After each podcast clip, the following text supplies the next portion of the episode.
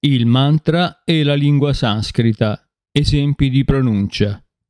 Due mantra cantati. Io sono Libero Gentili e questo è Eudemonia. Buon ascolto.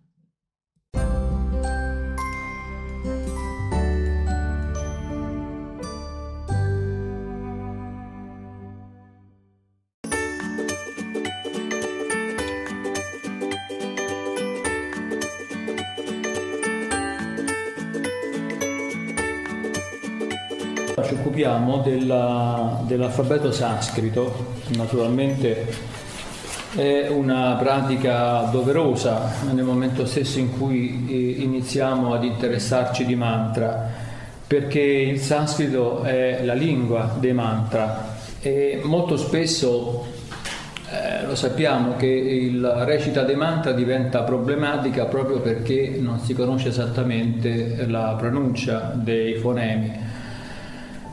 Mm, non tanto quando si pronunciano i bija mantra, perché questo riduce un po' la difficoltà in quanto si tratta solamente di sillabe, ma quando dobbiamo enunciare un mantra che corrisponde ad un verso dei Veda, quindi che faccia parte della tradizione Shabda del mantra, lì diventa problematico perché tutto quello che ci siamo detti in questi giorni è che il mantra funziona solamente quando il suo rapporto con il suono è esatto. Noi abbiamo iniziato questa serie di incontri parlando del suono, parlando della sua importanza, della sua capacità vibratoria all'interno della nostra dimensione e abbiamo visto come ogni suono poi mh, prenda una specifica direzione e vada a sollecitare una componente energetica del nostro sistema sottile, della nostra eh, dimensione sottile energetica. Quindi dicevo che mh, mm, eh, i mantra eh, nascono all'interno di questa cultura e quindi usano quegli strumenti espressivi che fanno parte di questa cultura e naturalmente questo non può che essere la lingua sanscrita. Quindi faremo un approccio eh, semplicemente sonico, se vogliamo esprimerci in questo modo, quindi che non sia un approccio accademico anche se poi alla fine può, essere, può, tornarci utile se desideriamo poi iniziare a dare uno sguardo, non uno studio approfondito della lingua sanscrita, ma dare uno sguardo perché in sanscrito è bello anche a sentirsi, anche a pronunciarlo, nonostante di primo acchito sembrerebbe una cosa talmente difficoltosa e lontana da noi, ma questo solamente perché il sanscrito adopera una serie di suoni che noi nella nostra lingua europea non conosciamo perché le articolazioni si basano su movimenti leggermente differenti. Comunque, il, in linea generale il, um, il, sanscrito non è solamente un linguaggio comunicativo come normalmente lo, lo interpretano gli accademici, ma è un linguaggio cosmico. Questo linguaggio cosmico ci consente di avere un approccio diretto con quella energia o con quella um, intelligenza cosmica che uh, si rapporta poi a quello che abbiamo definito Deva o Devata. Infatti ogni Deva, ogni Devata possiede un nome in sanscrito naturalmente e possiede quindi come tale un suono. Quindi eh, quando noi pronunciamo per esempio dei mantra che sono costituiti solamente dal nome di questa deva, di questa devata, e quello è un suono, cioè il suo nome specifico non è altro che la eh, decodificazione di un suono che deve risuonare dentro di noi e quello diventa un'esperienza sul mantra. Quindi queste lettere dell'alfabeto sanscrito consentono di metterci in comunicazione con questa intelligenza cosmica e di averne una più profonda intuizione.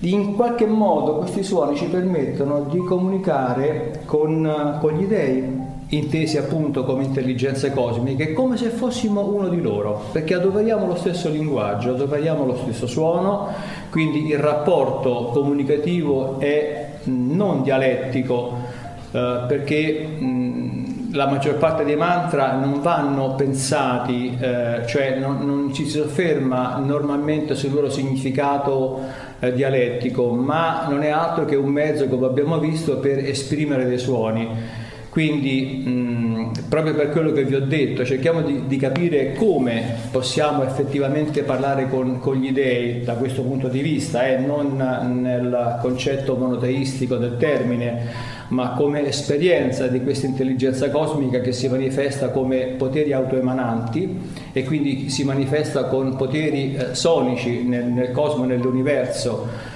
voi sapete, non voglio ripetermi perché mi sembra che l'abbia già accennato a questo fatto, eh, l'universo possiede un suono. Gli astronomi quando studiano l'universo riescono a captare dei suoni, delle vibrazioni che si trasformano in suoni, suoni così che le orecchie possono sentire, è un'armonia. Quindi non stiamo molto uh, fuori da quest'ottica scientifica. Naturalmente quello che diciamo adesso, quello che gli studiosi, gli astronomi eh, hanno scoperto è stato fatto in base ad una strumentazione sempre più precisa e sofisticata. Eh, però siamo in presenza di una cultura che eh, poteva avere solamente quella capacità intuitiva che nell'universo ci fosse un'armonia di suoni e questo è stupefacente, pensate, perché come può un uomo pensare una cosa del genere a un certo punto? Quindi capite, quando parliamo di rishi, quando parliamo di persone elevate spiritualmente, quando parliamo della capacità intuitiva di questi uh, pionieri della, della psiche del, dell'individuo, dell'uomo, Capite quanto sia profonda la loro capacità intuitiva, cioè scoprirono ciò che poi migliaia e migliaia di anni è stato confermato dalla scienza, ma lo scoprirono solamente per una capacità di allungare la proiezione della, dell'intelligenza. Quindi vi dicevo, conoscere l'alfabeto sanscrito che... Uh, compone le lettere, che compone appunto i fonemi di ogni parola, di ogni verbo, di ogni frase, significa comunicare con gli dei a questo livello naturalmente, non a livello discorsivo ma a livello di sonorità.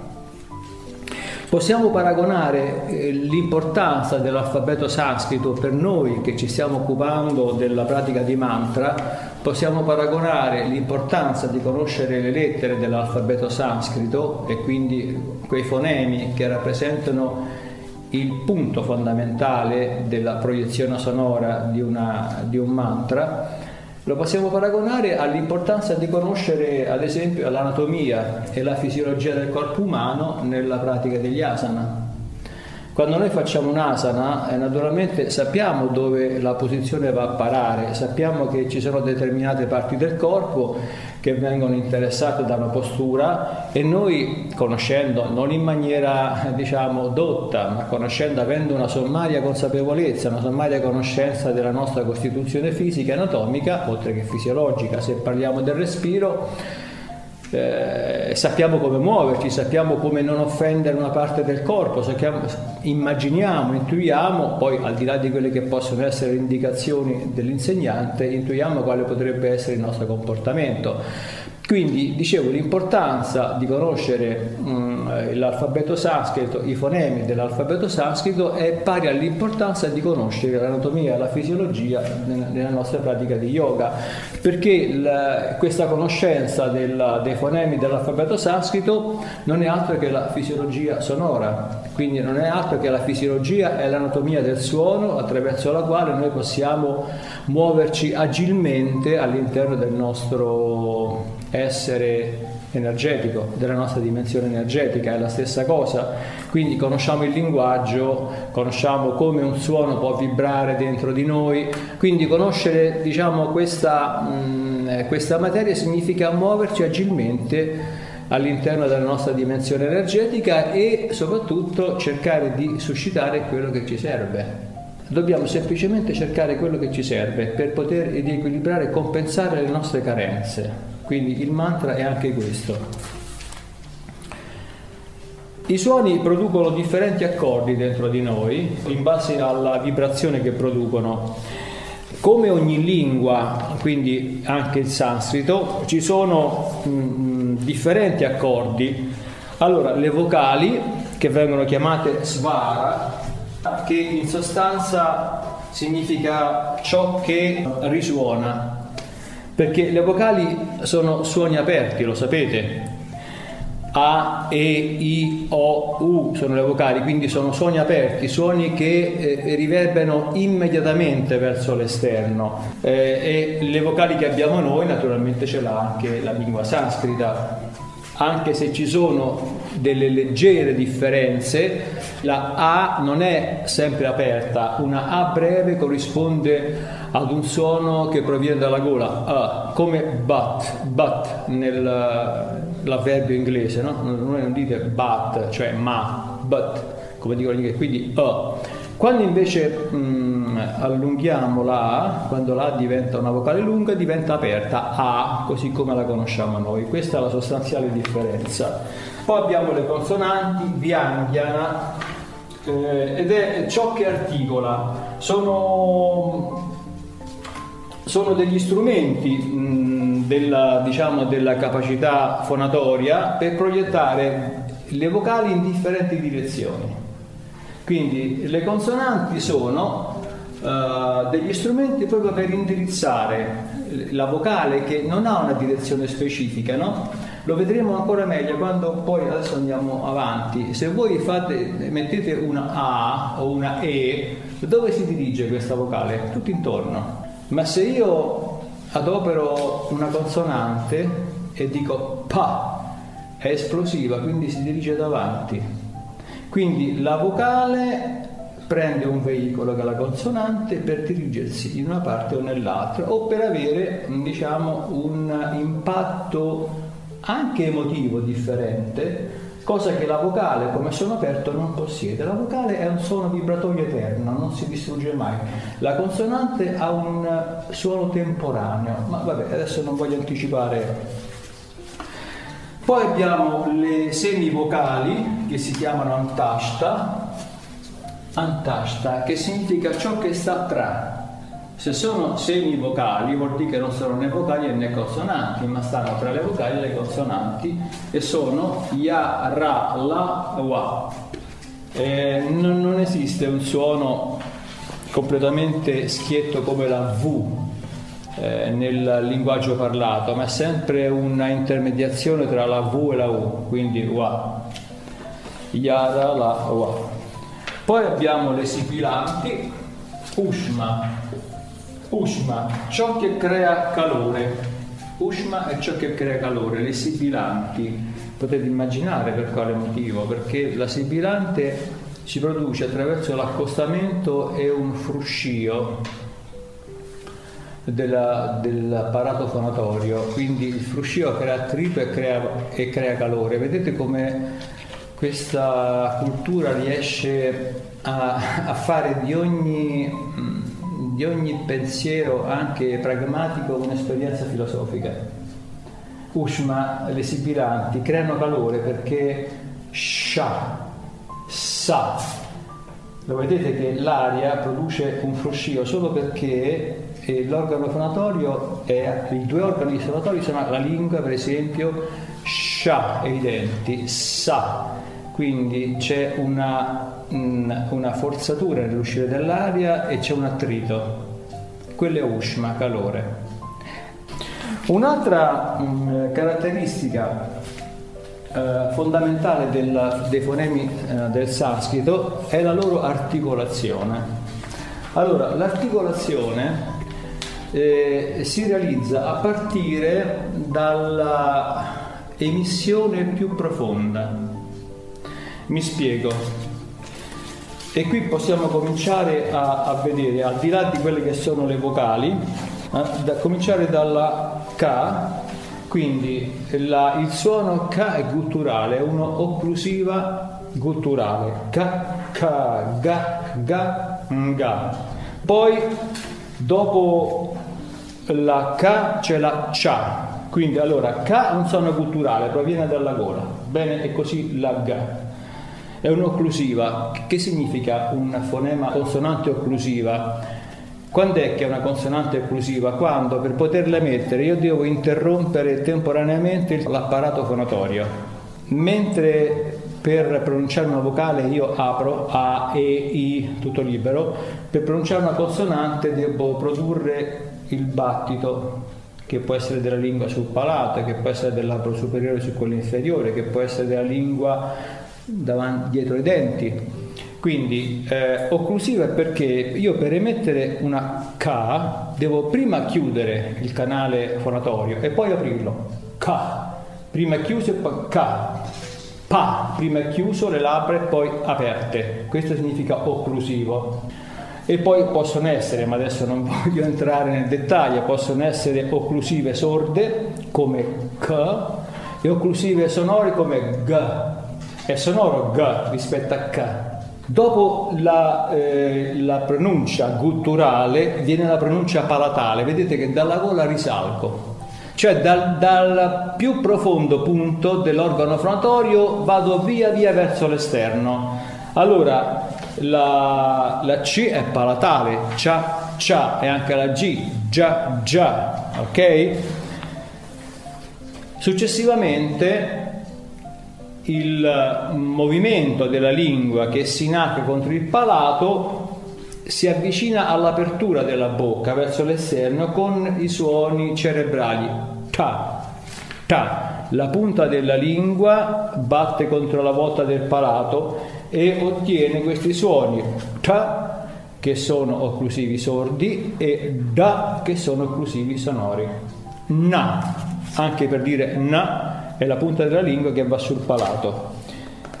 Il suono si porta sempre più fuori con le labiali pa, ma, pa, pa, ma. Sono passato dalla gola alle labbra, sempre più esternamente Dopodiché abbiamo le eh, semivocali ya, ra, la, wa e quindi abbiamo le sibilanti, cioè le sibilanti che sono sha, sha, sa.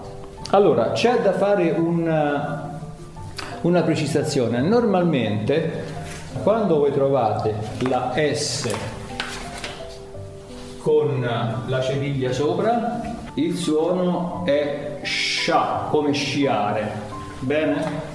Quando invece trovate la S con il puntino sotto, allora è scia, scia, sh. No? Su, con la, con la punta della lingua su, scia, scia, scia, scia. Quindi non la lingua arrotondata, ma la punta che va in su della lingua.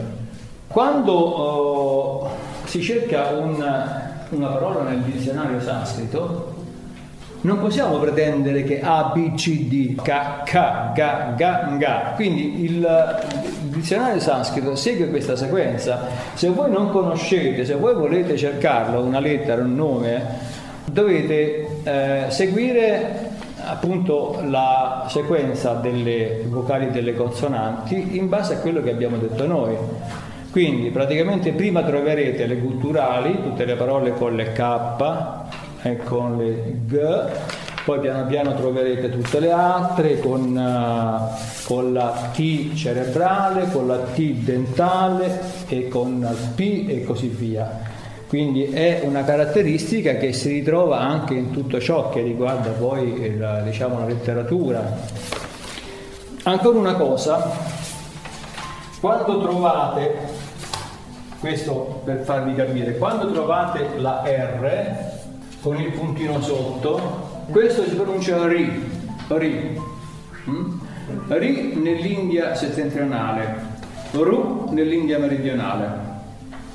Ritam, ritam, che è l'ordine, la parola significa ordine, lo dice uno dell'India del, del nord, ma uno degli altri dice rutam, rutam, quindi la I si trasforma in U. La stessa cosa vale per la L, lei, o lui. Quindi c'è questa differenziazione. Quando sentite parlare una persona, anche se non sapete, beh, innanzitutto lo riconoscete dal colore della pelle, se è nero, nero, nero non può che essere del sud, però quando lo sentite parlare, se una parola che voi conoscete normalmente sta con la ri e lui lo pronuncia ru, state tranquilli che è dell'India meridionale, quindi è già una possibilità di una curiosità più che altro. Un'altra cosa importante che io oh, cerco veramente, questa è una battaglia, perché oramai, così come si sta storpiando la lingua italiana,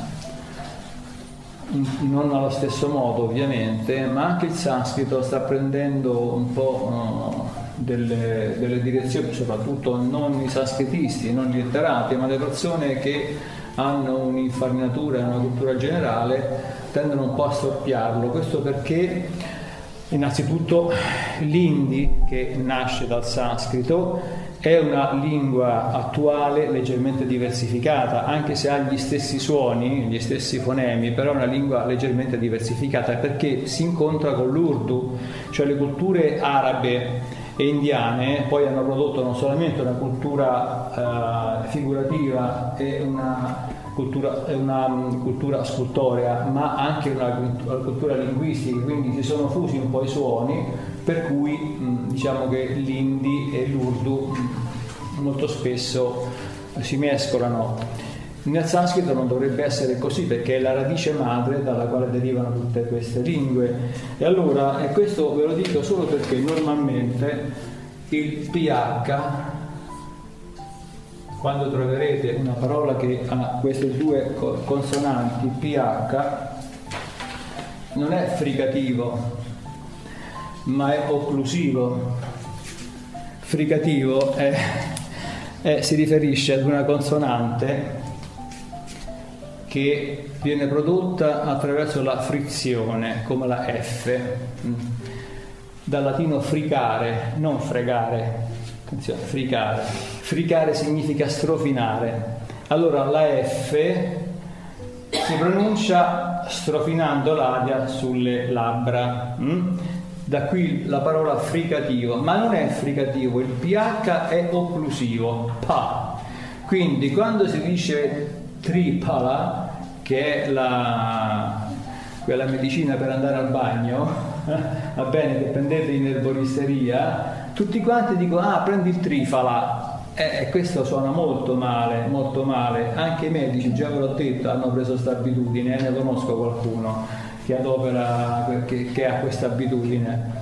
Quando dico tu sei una persona vata, pita o kappa, no kafa. Il pH è sempre aspirato, è sempre una consonante occlusiva. Quando le persone parlano così vuol dire che non conoscono il sanscrito. Gli stessi indiani, eh? moderni naturalmente. Abbiamo visto quindi che l'articolazione nasce dal punto più profondo dell'organo fonatorio con la K. Allora, K e Ga, la serie K e Ga sono culturali e dal punto di vista filosofico ci riportano al primo livello del pensiero, al subconscio, perché è il più profondo, il più interno. Ecco perché poi voi direte, ma leggere l'alfabeto, cantarlo, recitarlo, eh, no, no, c'è delle implicazioni filosofiche, perché comunque è un suono che nasce da un certo punto dell'articolazione e ha una sua valenza, una sua importanza, no? anche spirituale se vogliamo, poi lo vedremo tra le vocali e le consonanti. La CHA palatale eh, ah, considerate questo che quando voi trovate una parola che finisce con la C, questa si pronuncia sempre dolce, CHA, quindi la C si pronuncia sempre dolce, sempre. Allora, la CHA è palatale ed, ha, ed è un suono che ha più movimento, vedete che K è un suono quasi sotto, CHA no? È, ha acusticamente ha più movimento e quindi si riferisce ad una forza emotiva e creativa. Quindi K è sorda ed è la più interna ed è il primo livello del pensiero, rappresenta la mente subconscia. Cha ha una dinamica molto più ampia e si riferisce ad, alla, alla, forza creativa del pensiero e della parola stessa. Mm, poi abbiamo la Ta, che è la puntina sotto, con il puntino sotto, che è cerebrale, vi ho detto, e, e questo è un suono duro, ta, ta, con la punta della lingua che batte sul suono duro, quindi proietta una certa forza, vedete, ta, ta, certa, un certo impatto ed esprime l'energia verso l'esterno. Quindi ogni fonema ha un suo valore semantico, c'è poco da fare. Ecco perché il sanscrito ci si medita col sanscrito perché ha un suo valore proprio in base al suono. ok? Poi ci resta per le labiali pa e ma che sono suoni esplosivi. Pa, pa è un suono che esplode tra le labbra ed esprime energia verso l'esterno. Quindi abbiamo visto allora che ogni sonorità ha un preciso confronto con, con quello che rappresenta l'espressione psicologica dell'uomo e come tale un rapporto con le emozioni dell'uomo. Ok? Uh, una, uh, diciamo, una distinzione di massima è tra le vocali e le consonanti. Ora, abbiamo detto che le vocali possono essere considerate come un suono eterno. Metaforicamente parlando, simbolicamente parlando, quando io emetto una vocale, ah, potrebbe durare all'infinito, è eterna questa vocale. Cioè si interrompe solamente perché io non ho più fiato per emetterla, ma se io potessi avere fiato, respiro per emettere questa all'infinito, questa non si chiuderebbe mai Contrariamente alle occlusive, pa, finisce, pa, pa, non può essere duraturo, capite quello che voglio dire, non può essere duraturo, ma pa, finisce là. Eh?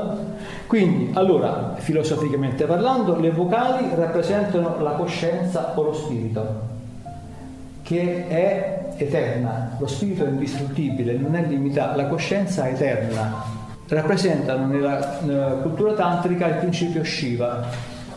Le consonanti invece rappresentano, essendo limitate nel tempo, rappresentano la materia. La materia ha una durata, dopodiché viene, si corrompe, finisce, poi magari si rigenera, però ha una durata limitata. Quindi se vogliamo riferirci alle categorie della, del Sankhya, corrisponde alla Prakriti, ossia alla natura naturata, oppure nel pensiero tantrico si riferisce alla Shakti. Quindi, perché la Shakti? Vediamo perché se io voglio indirizzare una vocale che rappresenta il principio Shiva, se io metto una vocale, questa si disperde e si dissolve nell'infinito. Non ha una direzione particolare, generalmente parlando. Se voglio però che questa vocale possa avere un impatto e determinare una certa reazione verso l'esterno, mirandola in una parte, devo adoperare una consonante. Quindi se è A è A, se è PA è esplosiva verso l'esterno. Allora, la prima è Shiva, il principio immobile, l'altra è la Shakti, l'energia, principio femminile che se non è presente non determina nessun mutamento nel cosmo. L'unione tra il principio Shiva e il principio Shakti è come l'unione tra una vocale ed una consonante.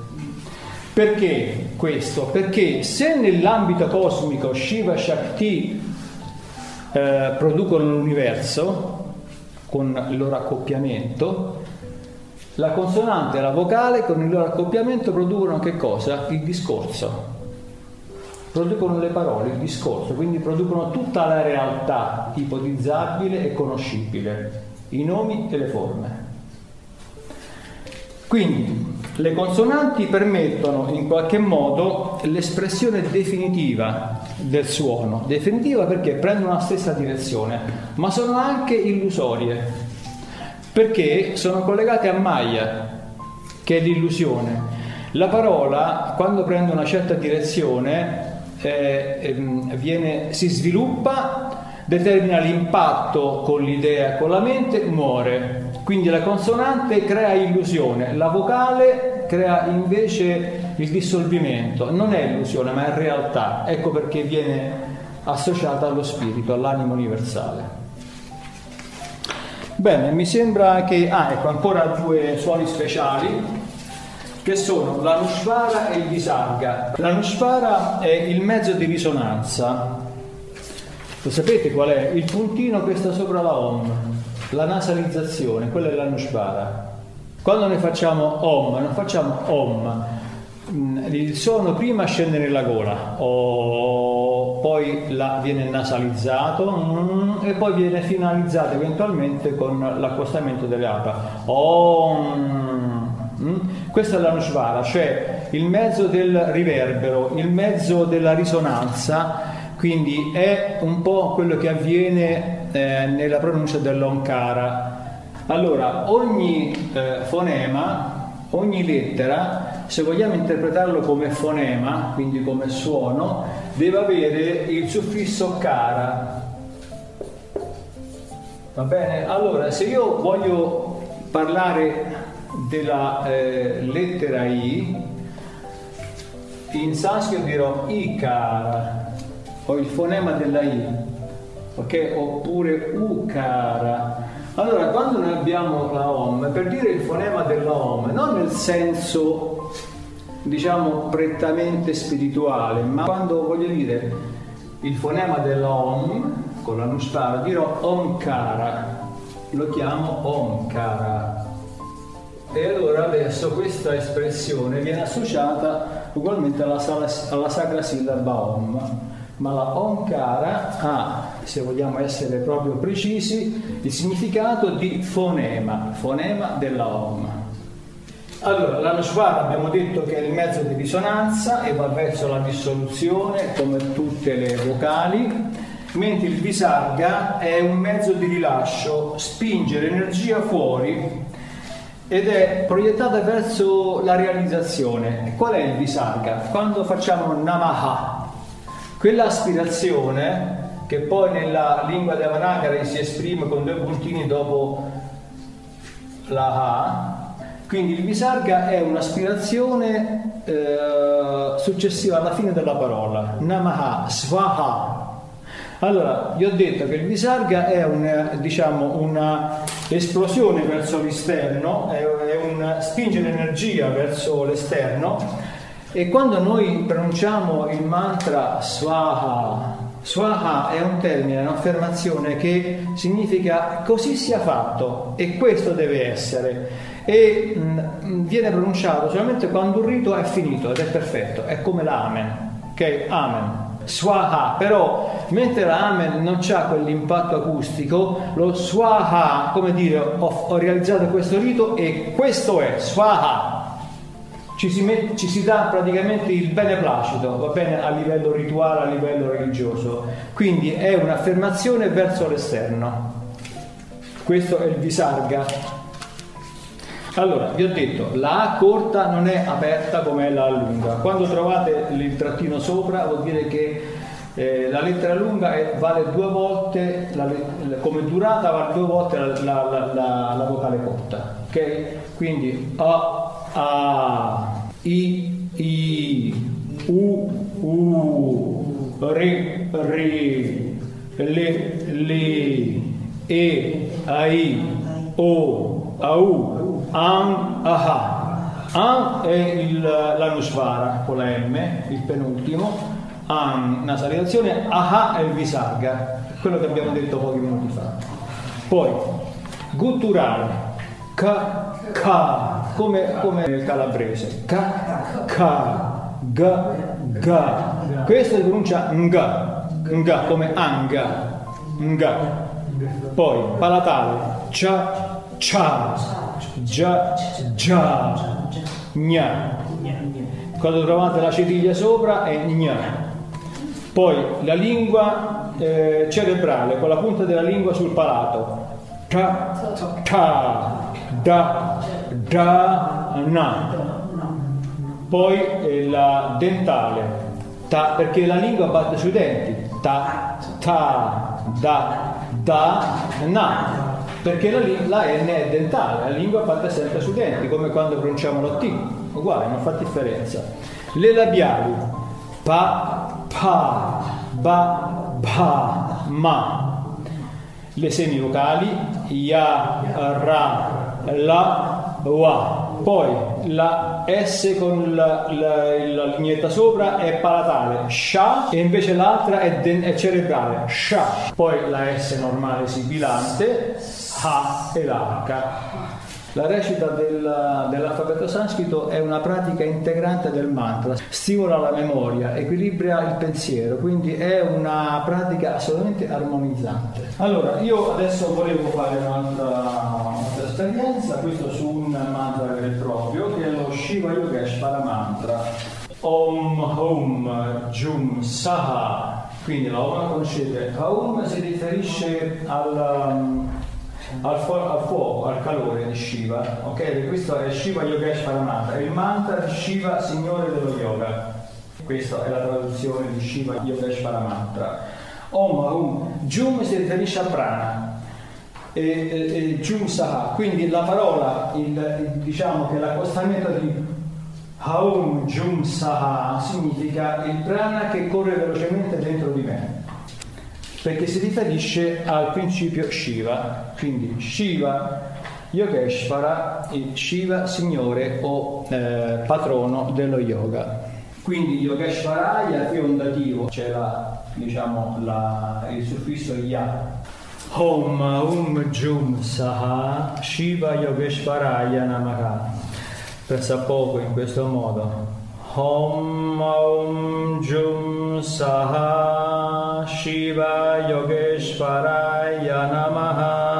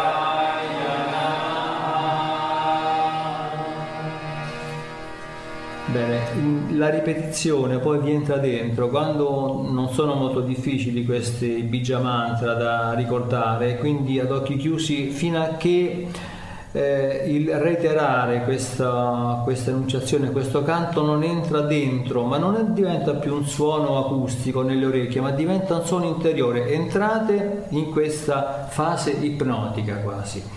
E a proposito di ehm, eh, mantra ipnotico è quest'altro bellissimo. Kratos Mara. E questo è un verso tratto dalla um, Isha Upanishad ed è se non erro il verso se non erro 19 della Ishopanishad non vorrei sbagliare e sostanzialmente dice anima mia ricorda tutto ciò per cui hai lottato fino a questo punto e io vi ho detto già che eh, noi dovremmo scegliere un core mantra, un mantra personale, dovremmo scegliere in base alle nostre necessità. Questo core mantra è quello che risuona prima di tutto dentro di noi e che dà l'energia a tutti gli altri mantra che poi vogliamo prendere in considerazione per le varie necessità della nostra vita. Ma è importante che ci sia un korma, un, un, un mantra interiore, un mantra principale. Questo potrebbe essere un mantra principale perché mh, ci riporta a tutta la nostra vita precedente, sia quelle passate che la vita attuale e dice ricorda tutto ciò per cui hai lottato fino a questo momento ed è un'incitazione ad andare avanti, è una forza morale, quindi Kratos Mara, Krutam Smara ed è un verso ricorrente famosissimo nella Isha Upanishad. Adesso lo, noi lo intoneremo. Vedete, io ho scritto Krutam, ma la parola, eh, la parola mm, eh, diciamo reale è kritam perché viene dal, dalla radice kri che significa muoversi, agire. Vedete tutto, tutto ciò per cui ho lottato tutto, tutte le cose che ho fatto fino a questo momento per me, per la mia crescita morale. Quindi sarebbe kritam smara. Però vi ho detto che nell'India del sud la ri si pronuncia ru ed è molto più sonoro krutam quindi Krato, Krato si riferisce al, a colui al quale eh, sono state dedicate tutte le nostre azioni. Questo può avere sia una valenza diciamo mm, più eh, estesa verso, verso la perfezione cosmica, quindi a quell'intelligenza cosmica alla quale l'anima dedica tutto, oppure all'anima, la nostra anima, quindi è, voi sapete che Atma ha un doppio, è, è, non è altro che il riflesso del Brahman, quindi Brahman come anima universale, Atma o ha come anima eh, diciamo individuale. E la stessa cosa è questa prima frase. Quindi potrebbe essere inteso riferito sia in senso molto più vasto e ampio sia al nostro animo alla nostra realtà individuale ricorda tutto ciò per cui hai lottato fino a questo punto cioè non abbandonare tutto ciò che hai fatto, seguita ad andare avanti imperterrito, continua a crescere per la tua eh, realtà morale, etica, Va bene, adesso eh, e questo credo che non voglio darvi suggerimenti, naturalmente ognuno di voi ha una sensibilità, quindi di matta ce ne sono tante, ne potrebbe scegliere uno, ma fatelo, fatelo, perché nel momento stesso in cui avete bisogno quel mantra siete voi, fatelo, deve, deve essere uno solo. Poi tutti gli altri sono, eh, come dice la parola stessa, avarana, cioè tutto ciò che sta intorno è il corollario, è un po' tutto l'orizzonte del mantra dei suoni, ma il suono principale, fondamentale, la nota è il vostro mantra. E questo mantra funziona molto perché viene ripetuto in maniera ipnotica, proprio diventa veramente quasi un momento estatico. Proviamo ad intonare se siciliano.